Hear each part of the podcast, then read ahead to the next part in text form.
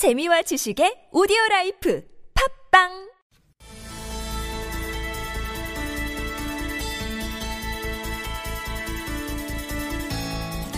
네, 새누리당의 대표적인 잠룡 가운데 한 명으로 꼽히는 남경필 경기지사가 파격적인 제안을 했습니다. 청와대와 국회를 세종시로 옮기자라는 주장인데요. 지금 나오는 개헌 논의에 수도 이전 문제도 포함시키자 이런 이야기도 함께 했습니다. 세종시장도 아니고 경기도지사가 왜 이런 제안을 했는지 어, 당사자인 남경필 경기지사 직접 연결해서 얘기 들어보겠습니다. 여보세요. 네, 안녕하십니까. 네네 안녕하세요. 이 대한민국 리빌딩을 위한 제안이다 이렇게 이제 말씀을 하셨는데 어떤 네. 차원에서 청와대와 국회를 세종시로 옮기자고 주장을 하신 건가요? 어, 근본적으로는 지금 이 상태로는 대한민국이 잘못하다 망할 것 같다. 라는 생각으로 어, 문제 의식을 갖고 시작을 했고요. 지금 이 상태가 어떤데요, 지사님? 어, 지금 저성장, 네, 양극화, 음흠. 저출산, 예, 청년 실업, 네, 어, 그리고 이 사교육, 또 지금 이 아주 비싼 어, 전세 네, 이런 거 다 생각을 해보면 네. 지금 상태로 가다가는 큰일 날 것 같아요. 아, 예, 예, 그래서 예. 그 문제에 대한 해결을 하자는 게 대한민국 리빌딩 하자는 거고요. 자, 그럼 명실상부하게 수도를 그러니까 세종시로 옮기면 지금 말씀하신 그런 문제가 어떻게 해결이 되는 겁니까? 어, 일단 문제의식은 이겁니다. 네. 서울에 예, 그 정치 기득권과 경제 기득권이 다 모여 있어요. 네, 그래서 막 같이 어울려 돌아가는데 네, 이거를 깨야 된다. 우리 음. 대한민국이 여기까지 오는데 참 자랑스러운 현대사인데 네, 어느 순간부터 그걸 주체했던 리드했던 경제와 정치가 네, 특히 정치가 걸림돌이 되고 있거든요. 예, 그래서 그 구조를 깨는 해야 된다는 게 큰 틀에서의 문제 의식이고요. 공공기관 네, 이런 문제들 보면 예, 문제가 많잖아요. 네, 네. 그래서 이 문제를 해결하려면 정치와 경제를 좀 분리해야 되겠다는 생각합니다. 그러니까 세종시는 정치 수도, 서울은 경제 수도로 이원화하자 이런 말씀이신가요? 그러면서 그 과정에서 예. 공간적인 배치만 아니라 예, 이 권력 구조도 상당히 권력 분산하는 쪽으로 음. 바꿔 가자. 어차피 이렇게 하려면 개헌이 필요하니까 네, 네. 개헌하는 과정에서.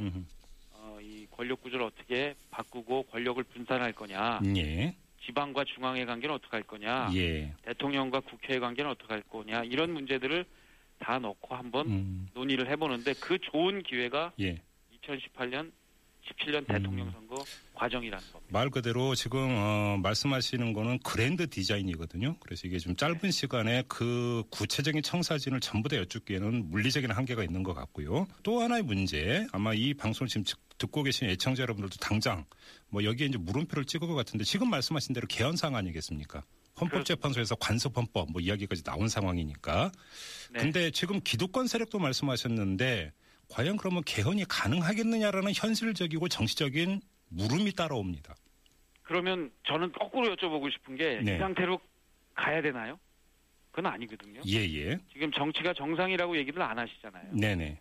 그럼 정상이 아니면 깨야죠. 뭔가 음. 바꿔야죠. 네. 그러면 그 정치권 인사들이 하는 것처럼 지금이 개헌을 그러니까 논의하기 시작할 수 있는 적기다. 지사님도 이렇게 보고 계시는 겁니까? 시작은 하는 건 좋고요. 근데 네. 정치권에서 얘기하는 건 좀 한계가 있어요. 뭐냐면 권력구조 개편만 얘기를 하니 예, 예. 국민들 입장에서는 이거 나하고는 별 상관없다. 음흠. 이건 그들만의 얘기다라고 받아들일 가능성이 높습니다. 예, 예, 예. 그러면 하기가 어려워요. 음, 근데 정말 지금 이 아까 말씀드린 이 교통 지옥 또 이 사교육비 문제, 네. 또 전세 대란 음, 이런 문제들을 해결할 수 있는 그러한 방안으로 접근하는 또 하나의 개헌의 이슈를 네. 우리가 어차피 시끌벅적하게 떠들고 논쟁하는 음흠. 대통령 선거 기간 동안에 논쟁을 하자는 거죠. 그러니까 대선 때, 이- 그러니까 대선 때 예를 들어서 공약으로 내걸고 뭐 공개 논쟁을 하고 공론화하자 이런 말씀이신가요? 그렇습니다. 그리고 거기에 네, 이런 주장을 한 사람이 대통령에 당선이 되면 네. 예. 국민의 심판을 받은 것으로 동의를 받은 것으로 생각할 수 있고요. 그럼 네. 바로 그 대통령이 개헌을 추진하면 되겠죠. 근데 그 내용에는 권력구조 개편도 포함은 당연히 되는 것 아니겠습니까? 그렇습니다. 그러면 그렇게 공약으로 내걸어서 그러니까 당선된 대통령의 임기나 이 문제하고 직결이 될 수 있잖아요. 그럼요. 그 대통령 자신도 네. 자기 기득권을 포기할 생각을 안 하면 이걸 못 하죠. 예, 그래요. 그리고 지금 이제 원포인트 개헌 그러니까 권력구조 개편만 하는 개헌이 아니라 포괄 개헌. 그러니까 뭐 지금 수도 이전 문제도 있을 것 같고요. 또 그 전부터 이제 계속 나왔던 여러 가지 뭐 사회권 문제라든지 여러 가지가 있지 않습니까? 네. 이런 것까지 전부 다 그러면 개헌 논의 테이블에 올려야 된다고 보세요. 그건 이제 어, 각 정당과 후보들이 입장을 정해야 되겠죠. 예.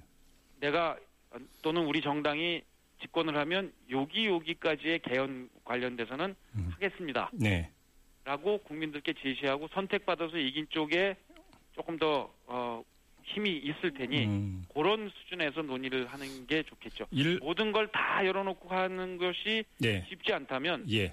권력 구조와 뭐 저는 지금 수도 이전 문제를 얘기했고 예. 또 안철수 그 의원님 같은 경우에는 기본권 얘기도 하셨고요. 네. 이런 것들 중에 국민들이 어떤 것을 하자라고 음. 선택하실지에 따라서 새로 선출된 대통령이 예. 개헌을 시행하면 됩니다.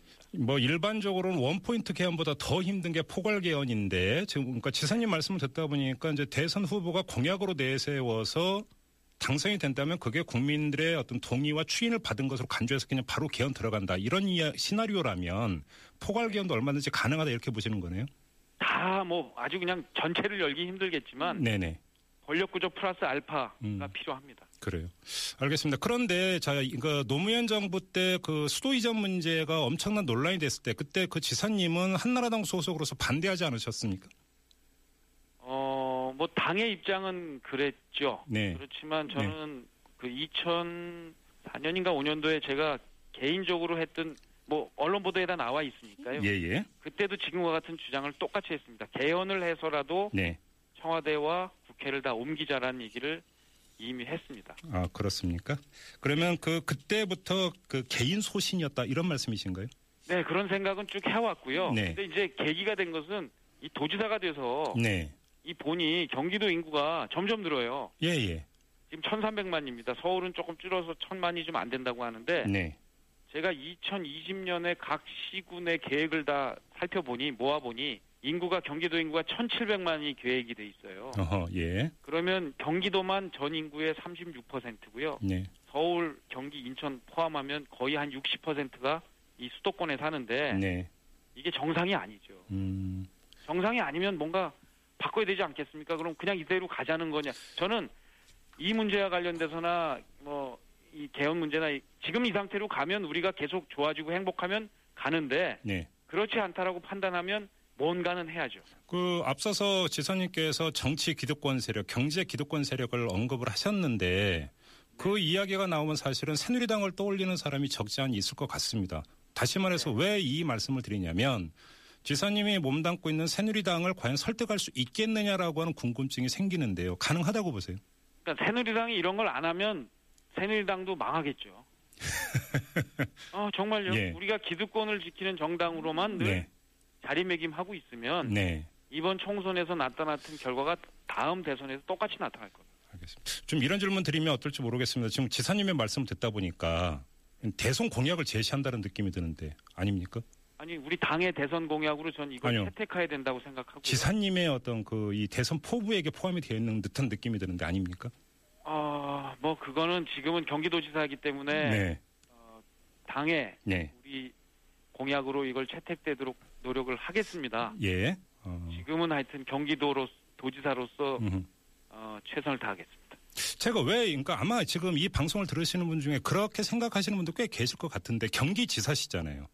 네. 경기지사이면서 수도권의 과밀을 걱정을 하고 또 비판적으로 접근해 들어가는 게 선뜻 이해가 안 되는 측면도 좀 있기 때문입니다. 아니죠.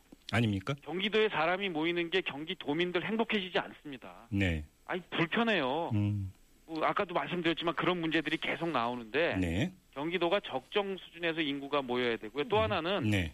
경기도가 이 너무나 많은 수도권 규제 때문에 고통을 겪고 있어요. 특히 경기 북부 지역은 사실은 수도권이라고 얘기하기도 어려운데 네. 규제를 해서 음. 발전도 안 되고 불편한데 네. 아마 이렇게 수도 이전이 된다면 경기 북부 지역에 대해서만큼은 국민들도 아 지방에서도 음. 야그 정도면 수도권 규제와 관련돼서는 합리적으로 조정해 주자라는 음, 이런 기회가 생길 거고요. 그렇게 네. 되면 경기 북부 지역 주민들 여러 그 군사 규제, 수- 또물 규제, 뭐 네. 환경 규제 이런 것 때문에 고생을 많이 하셨는데 네. 이제는 조금 어, 합리적으로 벗어나실 수 있는 길도 열릴 거라는 판단입니다. 지금 그 지사님께서는 내년 대선 때 대선 후보들이 공약으로 내세워서 대선 국민에서 공론하자고 제안을 하셨는데 네. 지금 예를 들어서 우윤근 국회 사무총장 같은 경우는 내년 4월 재보선에서 한번 국민투표까지 가는 시나리오를 제시를 했고요. 네. 그다음에 또 이, 이른바 진박으로 통하는 정정섭 의원 지금 어, 지금 의원이시고 저는 이제 행자부 장관이셨지만 연말까지 원포인트 개헌은 한번 얘기해 볼 수 있지 않느냐 이런 의견을 내세웠는데 네. 그러니까 정치권의 일반적인 이야기는 이게 대선으로 가면은 사실상 개헌은 물 건너간다라는 어떤 공감대가 있는 것 같은데 지사님의 말씀은 다릅니다. 저는 아니라고 생각하고요. 예. 지금 이 개헌이 이렇게 후다닥 안 될 겁니다. 네. 현실적으로 음흠. 이거는 누가 봐도 대통령 임기 초에 그 당선된 대통령이 여기에 대한 역사적 소명 의식이 있을 때 가능하고요. 네. 그렇지 않고 이 뭐 국회의회에서 몇 명이 얘기해서 되는 문제가 아닙니다. 그래서 네. 이건 대선 때 대선에서 그리고 실제로 이 개헌과 관련된 논의가 시작이 되면 사실 굉장한 논란이 될 거거든요. 네네네. 그거는 어차피 대통령 선거 기간이란 게 워낙 시끌벅적하잖아요. 우리. 대한민국 선거가 네. 그때 몰아서 할 일이고요. 예. 지금 국회가 할 일은 딴 게 있습니다. 어떤 겁니까? 정치와 관련돼서는 네. 지금 선거구제 개편 얘기할 때예요. 아 지금요? 네, 음. 지금 국회 아니 국민들이 네. 명령을 하고 요구하는 걸 하는 게 정치권이 해야 될 일이죠. 네네. 지난번 선거 때 뭐 요구하셨어요? 양당제 고만하라는 거 아닙니까? 예예 예. 그리고 영원하면서 한 당이 그동안 독식했던 거 깨라는 게 이번 아, 선거 결과에서 나온 거잖아요. 그럼 네. 그걸 받아서 제도화해야죠. 그러니까 선거가 없을 때 선거구- 오히려 지금 그 얘기를 해야 된다. 아 그럼요. 예 예. 선거 임박해서 해봐야 국민들이 또 아유 저 사람들 지네들 무슨 저 기득권 때문에 저런다라고 생각하시니까 음. 네. 지금 따끈따끈할 때 음, 어, 결정을 하면 네. 정개특위 빨리 구성해서요. 지금은 선거구제 개편, 중대선거구제의 전환이라든지 권역별 비례대표제 이런 거 빨리 논의해서 도입할 때입니다. 그거 하면 박수 받을 거예요. 그러면 그 이후에 개헌 논의도 예. 할수 있을 겁니다. 알겠습니다. 그러면 개인적으로는 권력구조 개편은 어떻게 가야 된다고 보세요? 저는 뭐 대통령 권한이 너무 크니까 네. 어, 대통령 권한을 분산시키는 이 분권형 대통령제로 가면서 네. 중앙과 지방의 이 권력 분산 문제도 심각하게 다뤄야 합니다. 일부 언론에서는 그 지사님이 선호하는 게 대통령 중임제로 보도가 됐는데 그런 건 아니네요. 그러니까 대통령 중임제하고 분권형 대통령제하고 네. 다른 얘기가 아닙니다. 예, 예, 물론 그렇긴 하죠. 예, 대통령 중임제 뭐 삼선 연임도 가능한데요. 네. 중요한 거는 예, 대통령의 권한을 어떻게 나눌 거냐의 문제이지 예. 대통령 임기가 몇 번 되느냐가 중요한 건 아니 그런데 내년 대선에서 그 지금 대통령 현행 대통령제로 대선을 치러서 당선이 되면 그럼 지금 말씀하신 분권형 대통령제로 바로 개헌이 되면 내년 대선에서 당선된 대통령은 어떻게 되는 겁니까? 개헌된 대통령의 역할을 하면 되겠죠. 알겠습니다. 지금 이재명 성남시장이 지방재정 개편 안 행자부의 예 안에 반발해서 지금 농성을 하고 있지 않습니까? 단식을 하고 있는데요. 이 문제 어떻게 네. 풀어야 된다고 보세요? 어, 이게 이제 좀 성격이 여러 가지가 있습니다. 네. 하나는 이게 이제 큰 틀에서 보면 중앙이 지방을 너무 컨트롤하는 게 있어요. 네, 그러니까 이런 과정을 하면서 상의도 잘 안 하고 네, 그냥 그 대화도 없이 소통 없이 그냥 가려는 문제가 있어서 이거는 진짜 중앙과 지방의 분권 문제인 원칙이 하나 있고요. 예, 그러나 또 한편으로는 사실은 조금 더 잘 사는 또 여유가 있는 지방자치단체와 상당히 어려운 지방자치단체 간의 균형 발전이라는 또 다른 하나의 가치가 또 있습니다. 네, 이 두 가지 문제를 다 달성시킬 수 있는 해안을 찾아야 하고요. 지금 그래서 그걸 어, 이 경기도가 조금 이 중간적 위치, 잖아요 아무래도 네네네. 행자부와 음, 지방자치단체와 이 중간의 입장에서 좀 어, 그런 해법을 내놓기 위해서 네. 대화하고 네. 지금 이 계속해서 좀 협상을 하고 있는 중입니다. 아 협상을 하고 있습니까? 중재를 하고 있는 겁니까? 그러면? 중재죠, 중재. 예, 그걸 하고 있는 겁니까? 물 밑에서? 네, 하고 있습니다. 아, 알겠습니다. 그 결과를 한번 지켜보도록 하고요. 자, 오늘 말씀은 여기까지 듣도록 하죠. 고맙습니다, 지사님. 네, 감사합니다. 네, 지금까지 남경필 경기지사였습니다.